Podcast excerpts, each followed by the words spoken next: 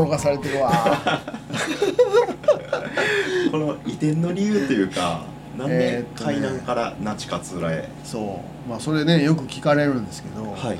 あの海南がさっき言ったみたいに補助金で3年っていう枠は一応縛りであったんですけあど別にそれで3年って決めたわけじゃなくて、はい。なんとなくまあやっていく中で同じ場所でずっとやるっていうつもりはもうさらさらもともとなかったんですよ。うん。でえっ、とまあ今今後付け的に考えると3年ってすごいいいスパンやなと思ってて、うん。1年目ってこう初めましての年じゃないですか。で2年目はさっき僕言うてたみたいに反省点が絶対出てくるんで、はい。反省点を改善する年だと思ってるんですよ、うん。だから絶対に失敗はせえへんけどそれなりのあの失敗したらあかんので、うん。それなりのこう成功を絶対するっていう2年目、うん。で3年目はもう集大成として最後の年みたいな感じでやる3年っていうのがすごくまあバランスがいいっていうか、うん。なんかその場にいさしてもらえる期間としてはすごくいい時間やなと思って。だからこれがもう4年とか5年とかなっちゃうと間の2年とかってもうなんかマンネリ化するなと思って、でそれがなんか一番嫌っていうかね、はい。そのまあそれ結構、まあ、アーケードなんでやってるのみたいな話に一番つながることなんですけどはい。なんかマンネリ化したりなんかやったことあることをもう一回やるはうん。一番嫌嫌っていうかはい。あの自分たちがやっぱ見たことない風景を見たいっていうのがあるんで、だからまだ見ぬ場所に次の3年は行きたいっていう気持ちがあるんで、はい。だから、まあ、ももちろん苦渋のあれですよ。気持ち的にはうん。海南でずっとやりたかったですけど、うんやっぱそうそうじゃなくて3年次の場所に移ってでまたでも順繰り回ってきてまた海南でやることもあるかもしれないし、はい。海南の魅力として別の場所がひょっとしたら候補上がるとうん。またアーケードイン海南で海南駅じゃなくて違うところでやる可能性も全然ありますけど、うん。まあそんな感じでこう和歌山県内を見渡した時になんかここで開催したいなって思えることところをなんか自分らの意思意思で選びたいってはい。思うようになってほんででそういうことを考えてる中でこう3年っていうあのなんかまとまりになって、ほん。で海南の後、まあほんまはその次の年に次回開催として次の年に開催する予定地があったんですけど、えー。はい、でそれ交渉ずっと進めててはい。やってたんですけど、ちょっとと途中でちょっとできなくなっちゃって。はい。それはその物件やったりその敷地のあの条件でうん。ちょっとそういう不特定多数の人を入れることができないっていう話になってえ。ーでそもそもマーケットイベントできやんやんってなってはい。でその年はもうだから断念せざるを得んくてうん。であの諦めたのとプラスちょっと休もうみたいな感じになったんですね。で1年空けてでその1年の間にそのまあその物件を交渉したりとかしてたんですけどそれダメになって、うん。で他のエリアっていう考えてる時にあのちょっと順番どうやってたか記憶がほんまにダメですね。やばいですね。あの急急遽急遽今日言われてるんでね。あの振り返ってのあの、はい。なんか履歴とかあの何もなないんでね。はい。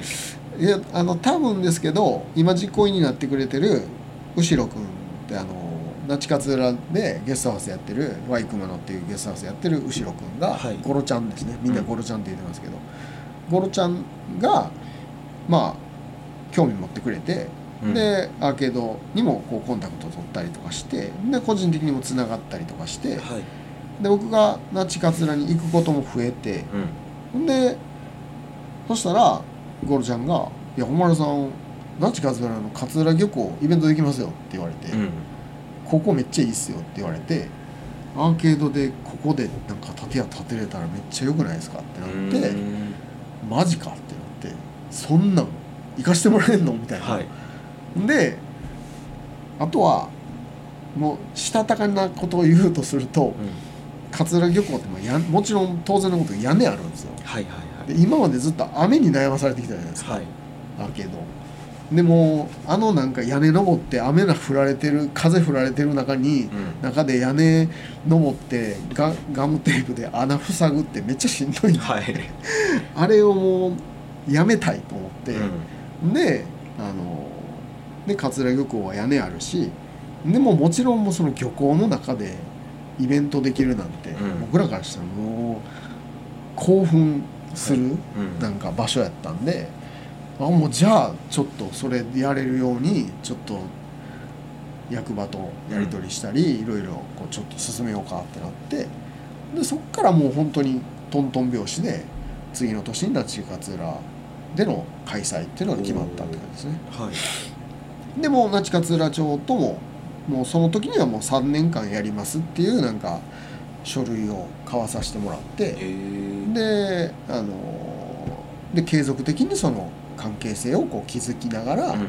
3年間やらせてくださいっていう感じでで桂漁港を使っていいですよっていうなんかやり取りをさせてもらったっですー、でもそれもやっぱ後ろ君のそのおかげというかい。ゴロちゃんがやっぱりあの場所で商売をしててうん。で人との関係性もたくさんあってはい。で交渉もすごくしやすかったっていうのがあって、めっちゃやりやすかったですね。えー、そして2019年は僕も行かせてもらったんですけども、はいはいはい。めっちゃいい感じで大成功っていう。そうですね。なんかまあ もうまあなんやろなそのあこう僕らとしては海南がどうとか那智勝浦がどうとかそういう評価ではないんですけど、はい。海南は海南でもちろんまあ都市としては結構でかいじゃないですか、う和歌山の中でも。はい、で近くにマリーナシティやったり、うん。黒江があったりなんかいろいろまあ名産もあるし、はい。みかんとかもあるんで、まあ、結構こう幅広くなんかまあそれなりに大きい都市って感じですね、和歌山の中やったら。で那智勝浦はめちゃくちゃちっちゃいんですよ。はい、あのすごいコンパクトなんですよ。うん。やけどそのコンパクトな中にまあ駅前駅があって駅前から商店街があってでその先に海があって、うん。でそこに漁港があって、うん。でその周辺に温泉と旅館があるはい。でそれがめちゃくちゃコンパクトなところにいっぱいあってうん。だからそのまあ文化的なものとそこにこう一次産業的なものと、うん。えーまあ、旅館とかそういうなりわいがとかも含めて全てがもうギュッと詰まってるみたいなうん。場所、はい。で適度にその大阪とかもちろん和歌山市紀北とかその名古屋のその中部地方までも距離感がそれなりにあるんで、うん。まあ守られてるエリアっていうか、うん、なんかちょっと手つかずの場所みたいな、うん。まあ、僕らその紀北の人間からすると行くとやっぱり空気が変わったなっていうのが分かるんですよ。そのあのそのルート、えー、42の話はちょっとヘメンさんの方がはい。あの変態的な変態的なこだわりがある人なんでそれはそれでそれあれかな？前回のエピソードありましたっけね？でも語っていただいて、はい。なんでそのよルート42をずっと南下していきながら那智勝浦とかちょっと一旦こう串本からまた北上していくんですけど、うんはい。その中勝浦のちょっと前、えーじゃあ、えー串本のちょっと前あたりからうん。空気感が変わるんですよ、はい。ロードサイドのその空気感が。その感じがすごい好きで、うん。ででそこからぐーっと上がっていくとどんどんどんどんまあなんていうか若干こう神秘的な場所っていうか、でその太地町があったり、えーイルカのね太地町があって、で、えー、那智勝浦町があって新宮があって、で山の方を登っていくと、えー、那智の滝があったり、うで大社があったりとか。で、まあ、本当にこう文字通りスピリチュアルなうん。あの聖地としてもあって、でそこが熊野古道であの田辺の方とつながってるっていうこう山をこう横断する形でうんつながってるっていうのが、まあだから紀北にいてるとなかなか味わえない、うん。なんか魅力的なコンテンツが満載なんですよ。確かにはい、うん。でなんで、まあ、僕らはそこへアーケードのああいうシステム商店街を作るっていうシステムをあそこに持っていったらどんな反応が起こるやろうみたいなその試験的な場所としてはめちゃくちゃ興奮するっていうか、うありがたい場所。でさらにそこがその勝浦漁港っていうまあさっきも言ったようなあの血生臭いその、えー場所というかもういいい生というかこう生きてるっていうものがなんかもうまざまざとこう感じれる場所っていうかでそこにいてる人らめちゃくちゃかっこいいしやっぱりその漁師さんとかもう何とも言えんかっこよさあるじゃないですか、はい。で仲買人するのはもう貫禄あるし、うんでそれをそういうマグロを売り買いしてるみたいなのをはめちゃくちゃこう男としても見見るとやっぱ惚れちゃうみたいなうん。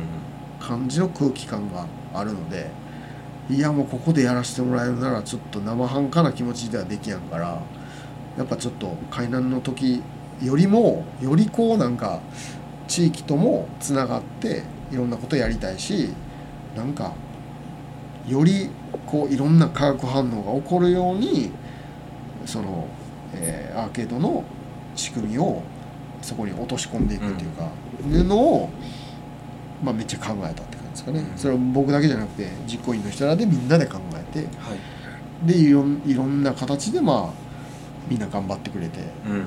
成功したって感じなんで。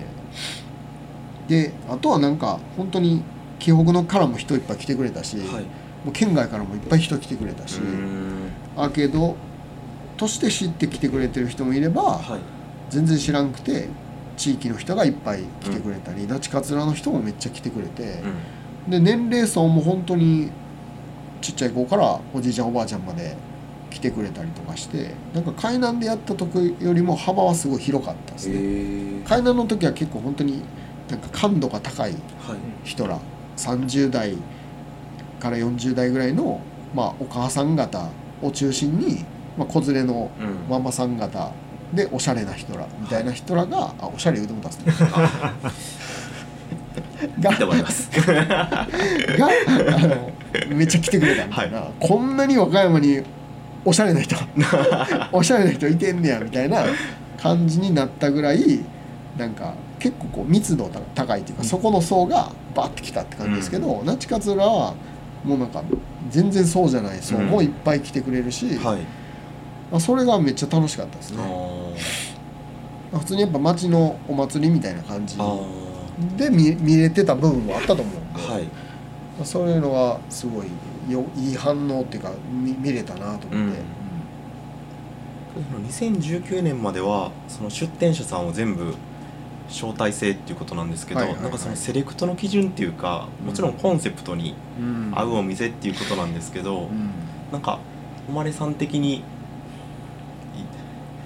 い呼びたいお店の基準というかうん。その時に誉さん的にとか言われ言われたら アーケードプロジェクト的に。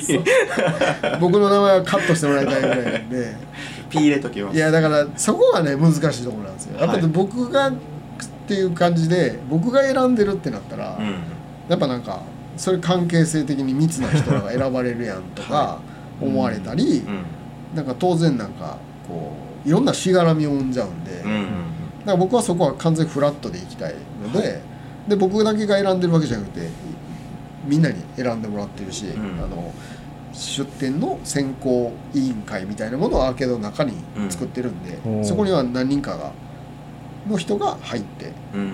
選んでくれてるんですね。であとはそれ以外にも他の外部にも聞いてはい。あのキーマンとなるような人らに聞いて、うん。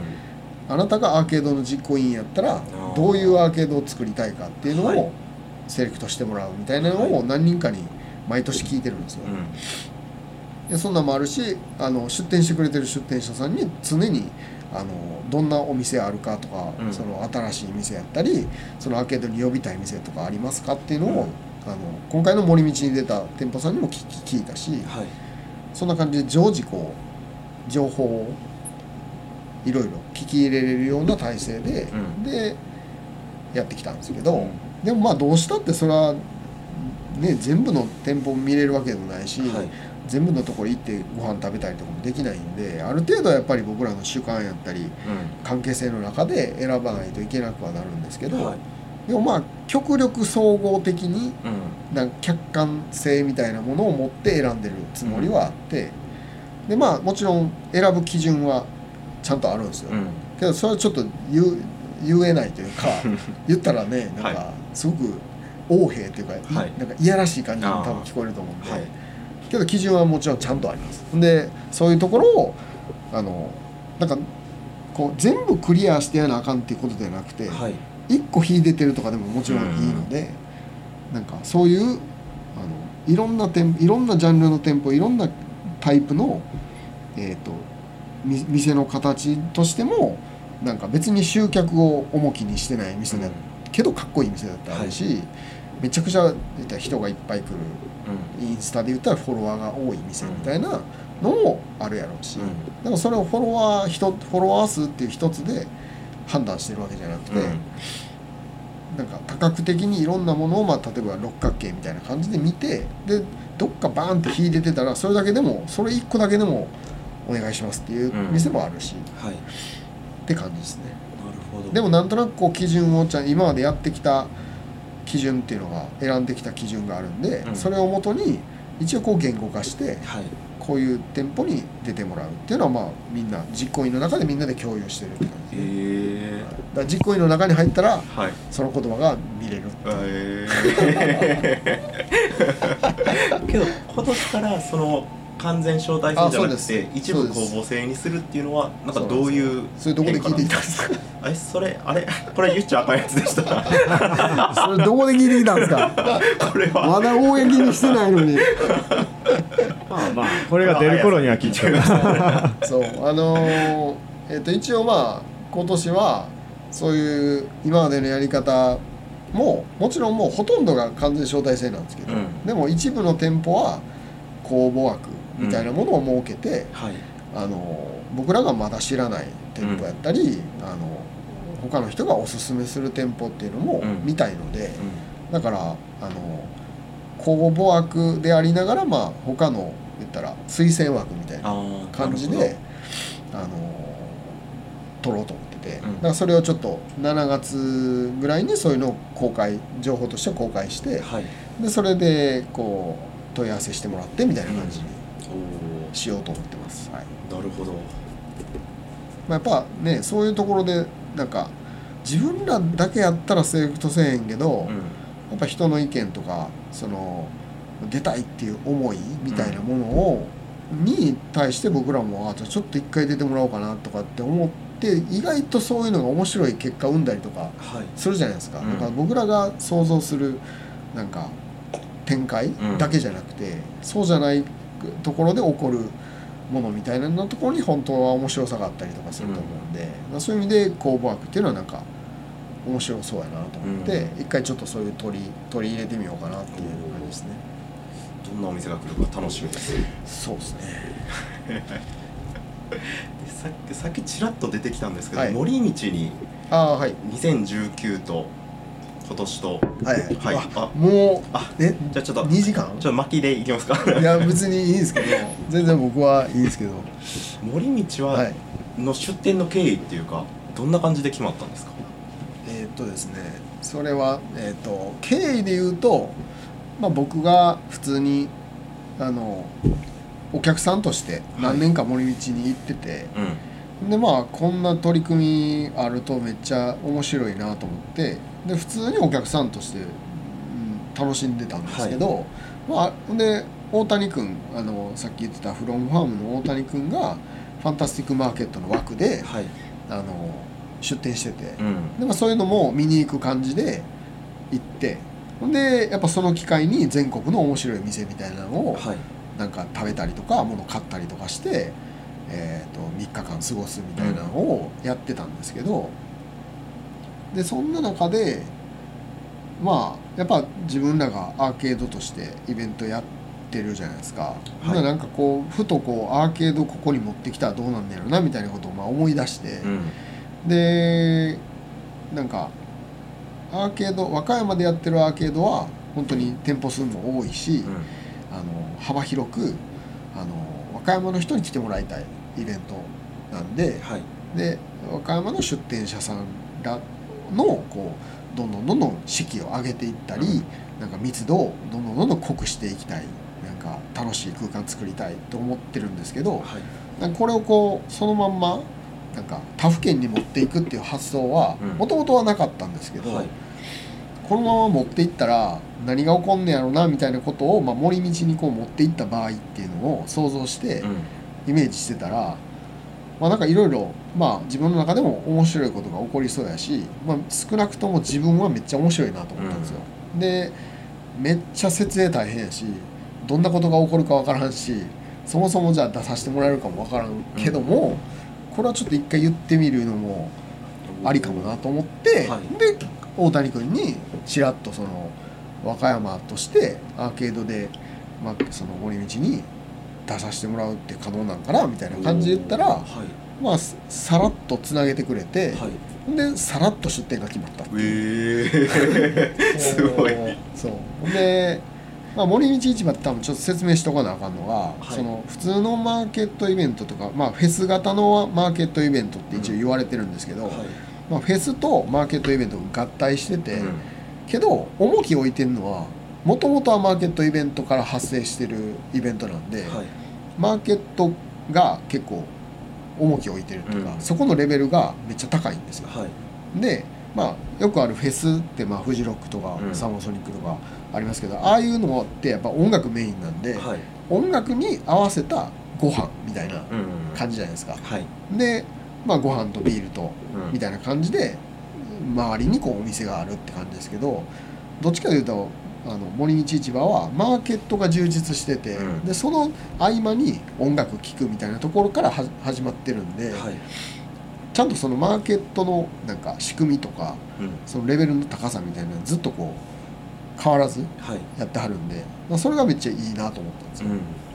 うん。であとそのフェスの部分は森道市場もどんどんでかなっていってはい。すごいビッグアーティストもうん。来るようになり、あの人も動員されるようになりどんどんまあ音楽色も強くなってきたんですけど、でもまあマーケットの部分もすごく魅力的でで取り組みとしてはなんか地域のマーケットイベントを誘致するっていう感じなんですよ、はい。だからファンタスティックマーケットは近畿の店舗が普段からあの大阪でそのファンタスティックマーケットっていうマーケットをやっててはい。でその、まあ、ファンタスティックマーケットをそのまま、まあ、森道に持ってくるみたいな感じなんで、で他のエリアでもなんかあのマーケットイベントとして有名なうん。ところが来てるみたいはい。な感じですね。で今年とかちょっと近年はちょっとその辺のルールが若干ちょっと曖昧になってそうな印象はあるんですけど、うんはい。なんとなくまあエリアでザクッと来てるって感じ。マーケットイベントの名前っていうよりかはなんかエリアの名前で来てるみたいな感じなんでちょっとだから逆に言うと実際マーケットイベントとして開催普段してるのははい。ファンタスティックマーケットとかアーケードとかうん。それ以外何個かぐらいしか多分なかって地域で来てるみたいな。そうですね。だから長,、えー、と長野とかそのエリアその、地地地域の地名の、まあ、エリアとしてなんかブースがあるみたいなあ感じになってるんですね。でだからちゃんともうマーケットイベントもやっててそれでこうそのままその持ってきてやってるっていうのは結構アーケードはなんかもうそのもともとあった森道市場のうん。なんか取り組みをそのままこうあのちゃんとやってるっていうか、っていう感じで。で2019年に森道に1回じゃあ7月に出てうん。で10月に那智勝浦で開催っていうのを、まあ、年間のそのスケジュールとして組んではい2回開催、うん。で先にその県外に出て。うん。で帰ってきて本祭で那那智勝浦っていうその流れができたんですよね。今年も同じ流れで。そうですね。それでそう。でコロナでちょっと森道も中止したりはい。僕らとしても毎年こうお誘いはあったんですけど、うん。ちょっとまあ断念したりとかして、で今年ようやくそれが明けてはい。出たって感じですね、でまあそのタイミングでもう那智勝浦の開催もはい。決めてうん。だからまあ2023年のスケジュールとしてな、えー、と森道出て那智勝浦やるっていうのをスケジュールを発表したって感じおですね。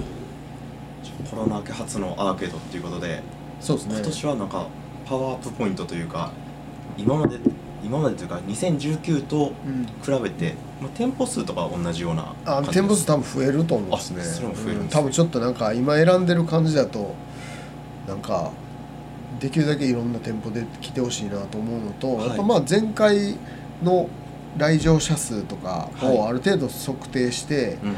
考えると多分絶対今年もっと増えると思うんで、うん。まあ森道も同じ現象が起こってたんですけど、はい。1.5倍ぐらいになってたんですよ森道は。だからまあ1.5倍になるか分からへんですけどそれぐらいを想定はしとかなあかんので、はい。はいだから駐車場のキャパやったりうん。その飲食店の数とかも、その前回のまんまやったら売り切れ続出みたいなことが起こっちゃうかもしれないんで、なんでちょっとそういう出店者の枠もふ同じぐらい増やさんとはい。対応できへんのちゃうかなっていう心配もあってはい。ですね、おー楽しみですね。それが2023年10月10月の7と8と、7と8はい、開催ということで、土日開催ですね。はい情報はアーケードインスタグラムをそうですねインスタではい上げていってるんででちょっともうちょっとして、まあ、ちょっといつになるかわかんないですけどウェブも今あの考えてるんで、はいはい、ウェブもできるようになったらそっちの方にもどんどん上げていくって感じですね、まあでも本当にそのあれなんですよ。なんかイベントだけでうん。こう完結したくないっていうのがあって、はいイベントってまあ1年に1回その僕らやったら那智勝浦と森道なんで2回ですけどまあその1年を通してなんか考えてることとかが常に触れれるようにしたいしちょこちょここう発信もしたいし、はい。あのなんか考えだからそのあさっき言ったみたいな出店者さんじゃなくてもアーケード的にあの背中を見せたいというか、おうん。お大人の背中を見せるっていうのももう一つのコンセプトであるんで、はい。だからその次世代の人らにこういう人も和歌山おるしめっちゃ面白いよっていうのを伝えていいくっていうのをずっと続けないといけないんで,、うん。でそれは出店者さんだけやとそれってなんか物売ってやなあかんっていうなんかね固定されちゃうはいじゃないですか,、でそうじゃなくてさっき言ったようなまあ例えば漁師さんとか、まあ、林業やってる人とか、はい。まあ、農業やってる人とかなんかそのなんかお店を持ってなんか売るじゃなくてもそうじゃなくても面白いことやってる人はうん。いくらでもいてるし、はい。でそういう人らをどうやってアーケードとして伝えていくかその魅力を伝えていくかっていうのを、あのまあ、ずっと考え続けないといけないんで、はい。だからそういう意味でまあいろんなフォーマットをなんか用意しながらや,、うん。やらなあかんなと思ってるって感じですね。じゃあそのフォーマットの一つとしてこの「汽船ラジオ」は汽船ラジオをどっぷり。アーケードオフィシャルポッドキャストとして。もうどっぷり乗っから 乗っからしてもらって、いやもうこちらこそ乗っからせてもらってって感じですよね。でこれから配信させていっていただくのとプラス本番もはいいろいろとそうですさせていただけねいやもう本番はやっぱすごい楽しみやし、はい。なんかもうお祭り状態なんで別になんかそれが制度としてめっちゃいいとか、うん。そのかっこいい感じになるとかっていうのはもう多分どうでもよくて、はい。なんかその場でいかにみんなが関わってくれた人らをみんなが楽しめるかだと思うんで、なんかそう思ってもらえたらいいですね。なんか,、なんか準備にめっちゃこうかかってさ緊張して、はい。当日なんか何が起こったかようわからんかったみたいになってもうたら、うん。絶対ね良くないんで、はい。僕らもあの準備めっちゃ大変ですけど、はい。当日はやっぱりそれなりに余裕を持って楽し楽しむし状況を見見やなあかんしっていうポジションで余力残せるようにはい、やってるんですよ、うん。そうじゃなかったらなんかもう当日ヘロヘロっていうのは、はい。まあ過去は僕もそんなんあったんですけど、うん。もうなんかくたばってもて横で車で寝てるみたいな。はい。で半日ぐらい車で寝てるみたいな、はい。要するにあんま意味ないんだ。その当日そのね上田君も白石君もなんか余裕持ってはい。その現場も見れて、うんほんでその収録の時にはなんか楽しくちょっとお酒入りながらはい。喋れるみたいな感じでできたらもうそれでもう万々歳って感じですね、まあ、あとはもうそこにいてる人らで状況がもうそれだけで面白くなるはずなんで、はい、いやうん。はー今日は長時間ありがとうございまい、した。いえいえ。ありがとうございました。こんなんでいいんですか？はい。めちゃめちゃ良かったですね。思いますか？いやなんかで絶対もっと伝えやなあかんことあるような気するんですけどね。そうなんですか？いやなんか分からんですけど。いやその あのなんやろ次世代が住みたい理想の街づくり街っていうか商店街を作るっていうのは、はい。結構まあ大きい大きいそのも目的の一つの伝え方なんですよ、はい。でそれはあくまでその商店街というシステムを作ってるからこそ、うでさらにまあ商店街っていう一つこう廃れていく、はい。そのあの現象としてのなんか一番こう分かりやすいワードなんではい。でそういう意味でもこう商店街っていうのを使ってるんですけど、うん。なんか僕らは本当に自分たちが影響を受けた上の世代の大人の人らにこう影響すごくいい影響をもらってるし、ん。でそれがあるから和歌山で僕は僕もともと大阪の出身なんですけど、はい。い今言うかみたいな。あのなんですけど和歌山で仕事したいと思ったし、うん。まあ、それはもうまさに僕は源次郎さんの影響なんですけど。だからなんかそういうのでこうやっぱ呪術つなぎというかこう影響を与え合っていくっていうか、うん。また次の世代に僕らがあの見せていかなあかんっていう、はい。そっち側に来てるんで,、でそうなった時になんか和歌山にはいろんな面白い魅力的な大人がいてて、うん。でそういう人らが一堂に返せばそこでこう知り合いになったりしてで実際の店舗に行って、でもっとコミュニケーションがどんどん深くなっていって、うん。でいろんなことを教えてもらってほんで自分がじゃあまあい一回なんか就職するとか他府県に出るとか全然いいし大学で出るとか全然いいと思うんですけどでなんか自分が商売したり、まあ、そもそもじゃあ生き方として会社員になるのももちろんいいし学校の先生になるのも素晴らしいことなんで、それはそれはいいとしてなんかこう生きる選択肢としてなんかこう商売したりなりわいとして人から作ったものを売ったり、ん。まあっていうことをなんか一つの選択肢としてはい。なんか選べるっていうか、うん。イメージできるっていうのがまずそこから始めやなあかんなと思って、でなんかまあ今の若い人らとこうやっぱ仕事柄いろんな人とねつながったりもするんで聞いていくとやっぱりこう将来に対するすごい不安がある世代だと思うんですよ。でできるだけ安牌というかはい。できるだけこう危険を冒さずうん。にリスクを冒さずにこうしようとするとかうん。っていう選択肢を取りがちやなと思ってて。はい。でまさにその僕がそれを思うのはなんか自分らがマーケットイベントで借金して始めてるじゃないですか、はい。まあありえないと思うんですよ。うん。今の若い子らにそれをややったらいいよって言っても多分絶対やらないと思うんですよ、はい。なんでそんなリスクを冒さんとあかんのですかみたいな、うん。それやったらなんか協賛募って会社さんにもう先お金出してもらってうん。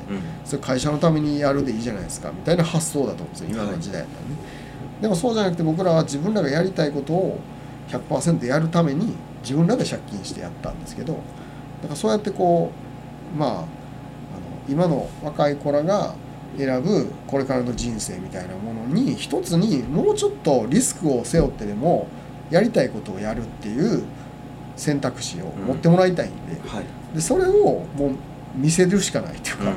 見せていくしかないってこれ見せ続けるしか多分それをこう伝えていく術はないのでだからまあアーケードという、まあ、商店街というシステムを使ってそれを、まあ、見せていってる、つ見せ続けるってはい。いうことなんで、うん。だからまあ僕らはそれの舞台を作るっていう感じなんであくまでこう裏方うんとして。で主役は出店者さん。っはい。ていう場面を作りたいなうんなんでまあそのリスクを背負って見せるっていうのが僕らの世代とかやったら源次郎さんとかいろいろ飲食店のまあ源次郎さんだけじゃなくていろいろその和歌山の当時飲食店バリバリやってた面白い店いっぱいあったんですけど、うん。まあ、今なくなってる店も多いですけどでもその当時ってお金のかけ方半端ないんですよ。うん。だそれはもうそこに面白い店作りたいっていうオーナーのはい。欲が出てるんですよね。はい。で源次郎さんも僕はよく源次郎さんから聞く言葉として、うん。もう圧倒的に圧倒的にせなあかんねんでほんまにっつって圧倒的やでっつってよく言われたんですよ。はい。でその圧倒的に要は人からその見た時に圧倒的に思わせるってめっちゃ難しいことじゃないですか、はい。それなりにおしゃれそれなりにかっこいいはみんなできるんですけど、うん。圧倒的にこう驚かしたり感動させるってすごい難しいことなんですよ。けど源次郎さんそれをずっと言い続けてたんで、はい。僕はその言葉がずっと残ってるしはい。なんか自分がやる時もそうやって人に驚かせなあかんってどどっかでもうなんか使命感があるっていうか、うん。そうせなあかんと思ってるんでだからそうやってそれをやるためにはリスクなんか絶対背負わな無理やしはい。セオリー通りやったりなんか教科書に載ってる YouTube に載ってるみたいなやり方では絶対にできないんで。うから僕らがそれをまあ見せる。もうそもそもアーケードの建屋を設営するところから見せてるっていう。か、はい。もうそこから始まってるんですけど、うん。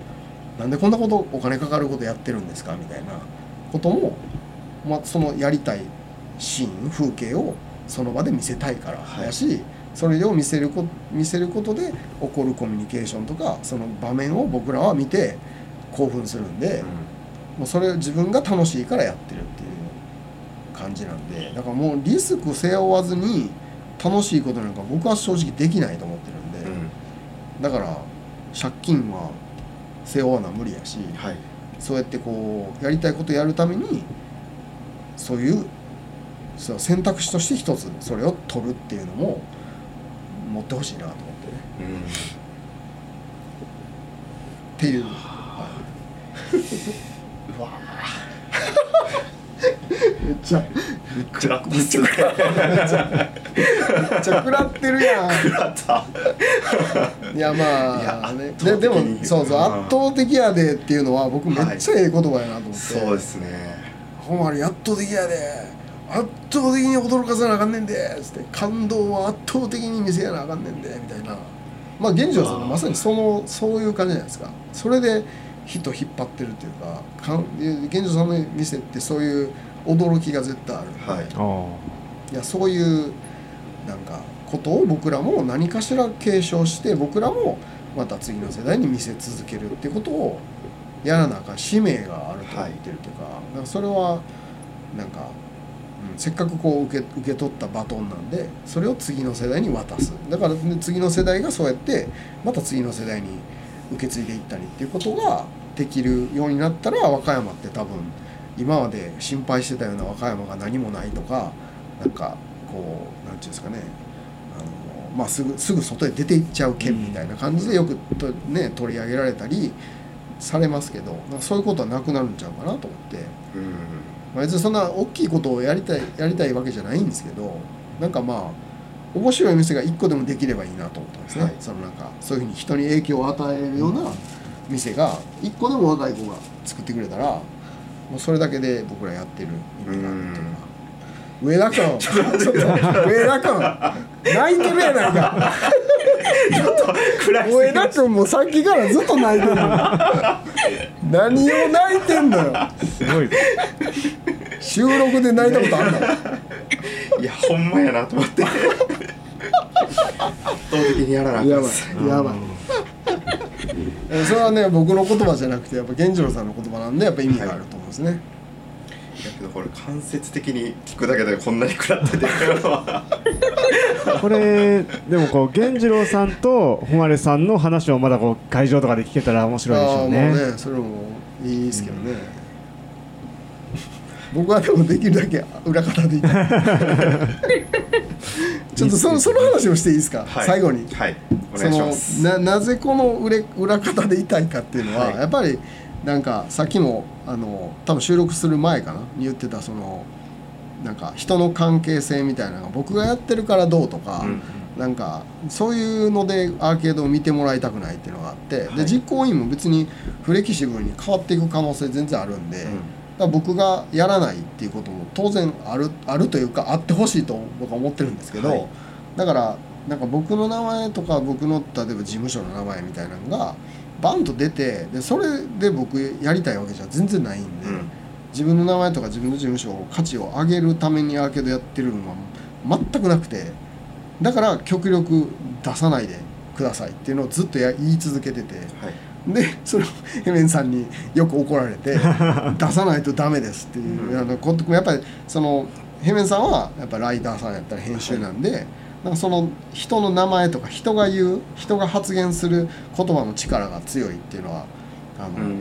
やっぱあると思うんで、はい。それで僕も じゃあもうここは名前出しますみたいなのとかでこうあの出したりもたまにするんですけど、うん。でも極力僕としてはあの名前は書きたくないうん。し別にし知られたいと思ってやってないのであのむしろもう影武者でいたいから、うん。例えば店舗お店行くのもアーケードの実行委員として行ってるんじゃなくて普通にプライベートとして行くことだっていっぱいあるし、はい。行きたい店いっぱいあるんで。うん。そのそれが邪魔になることだっていっぱいあるわけですよ、はい。だから普通にいろんな店行きたいのでだからあのあんまりそのとにかく目立ちたくないっていうのがあるんで、だから極力名前を入れないみたいな感じで言ってるんですけどでも最近まあいろんな機会があってそうやってこうやって話す機会があったりとか、はあのこの間も森道市場であの協賛を募ったんですよ、で上田君もねはい。協賛しててあの木仙さんもしてたのであありりがとうございます。ででその時もなんかやっぱ自分たちがで考えてることを言葉を書いて発信したんですけどなんかその時にうちのその実行委員の武田君がはい「あの名前書かなくていいんですか?」って「うん。あちゃうわ。違いますね。それの流れじゃないですね。僕僕まあ名前は書いた方がいいって言われて、でで僕の名前を初め書いて投稿したんですよ、アうん。アーケードプロジェクト梶原誉れとして発信したんですけど、はい。でそれ実行委員でみんなに共有してたんで、うん。ってなったらまあ武田君が「いやホマリーが思ってることは僕らも思ってるし、うん。僕らも同じ気持ちやから僕らも名前書いてほしい」ってなって、ででそっから全員連名の名前にして発信したんですよ。はい。でそれはすごい僕としてはすごい良かったなと思ってだから僕個人がなんかやってるって思われるのは一番嫌やったし、うん。で同じように今今日喋ったこととかも全部やっぱ実行委員の人らも考えてくれてることやし実行委員の人が言ってくれたことで僕がこうやって言葉にしてることもたくさんあるんでだからあのみんながこう並列にこう並んでやってる。でそこそれは別に誰がやってるからなんかそのなんていうんですかね。っていうことはもう全くなくてそれもまあ入れ替わったりあの出てったりとかっていうことも自由にできる組織でありたいと思ってるしあとは本当に理想を言うと本当に誰の名前も出ずにそのイベントが成り立って誰がやってるか分からんけどすげえイベントやっていうふうに思われるのが理想なんですよ。でその時には僕はひょっとしたら出てるかもしれんしで他の若い子がやってくれてるよっていう。だからなんか私利私欲というか自分の名前を売るためにやるっていうのはアーケードにはちょっと似合わないなと思ってて、なんか僕自身はもう全く出るつもりはないって感じですねけどまあこういう場やったりなんか出やなあかん発言せなあかん時はするって感じです、はい。以上です。ありがとうございます。ククールダウンしてな いためがちょっと。ちょっとね要因が続いてますが。じゃあ、はい。今日はこんな感じで。こんな感じでお腹いっぱい。ありがとうございましたもう。いやー頑張ります。はい。圧倒的に頑張ります、いやそうそう。圧倒的に頑張るっていうのはなんかはい。ねいろんな人に伝えたいし、うん。でもなんかそのそれの良さをはい。分かる世代と、ひょっとして今の若い子とか分からんっていう子もひょっとしたらいたりするのかなとかそのうん。圧倒的にやってることを自分事として見れないっていうかはい。自分もそれを圧倒的に人に伝えたいなって思えない世代もひょっとしたらいるかもしれんなとかそれぐらいなんか世代間ではい。人,、人に伝えていったり自分が影響を及ぼされたことを人に影響を与えるってすごい難しいことやなと思うんで、でもまあ僕らはそれをこう希望を、ね、絶やさずにうん。ずっとまあやり続けるってことに意味があるんで。はい。だからまあ3年で場所は変わっていきますけどまたずっとなんか活動としては続けていきたいなってうん。感じですね。ありがとうございます こんな感じやったよ。おじいちゃんみたいな。なんかだいぶと年取ったみたいになってるもうちょっと今日は疲れました。けどやばいやん。あかんいや暑いっすね。あかんやん。体力使ってるやん。いやもう考えることが多いです白石君はね僕そんなにこうね接点なかったそうですね。なんかどんな風にこうアーケードを見てるかとかあー。そのまあだからね知らんからこそ、はい。なんか多分期待感もあって、ね。どんなんかわからんっていうところでなんか出会った時にどう思うかなと 僕らからしたら、はい。だだいぶこう内部事情をね伝えた状態でね。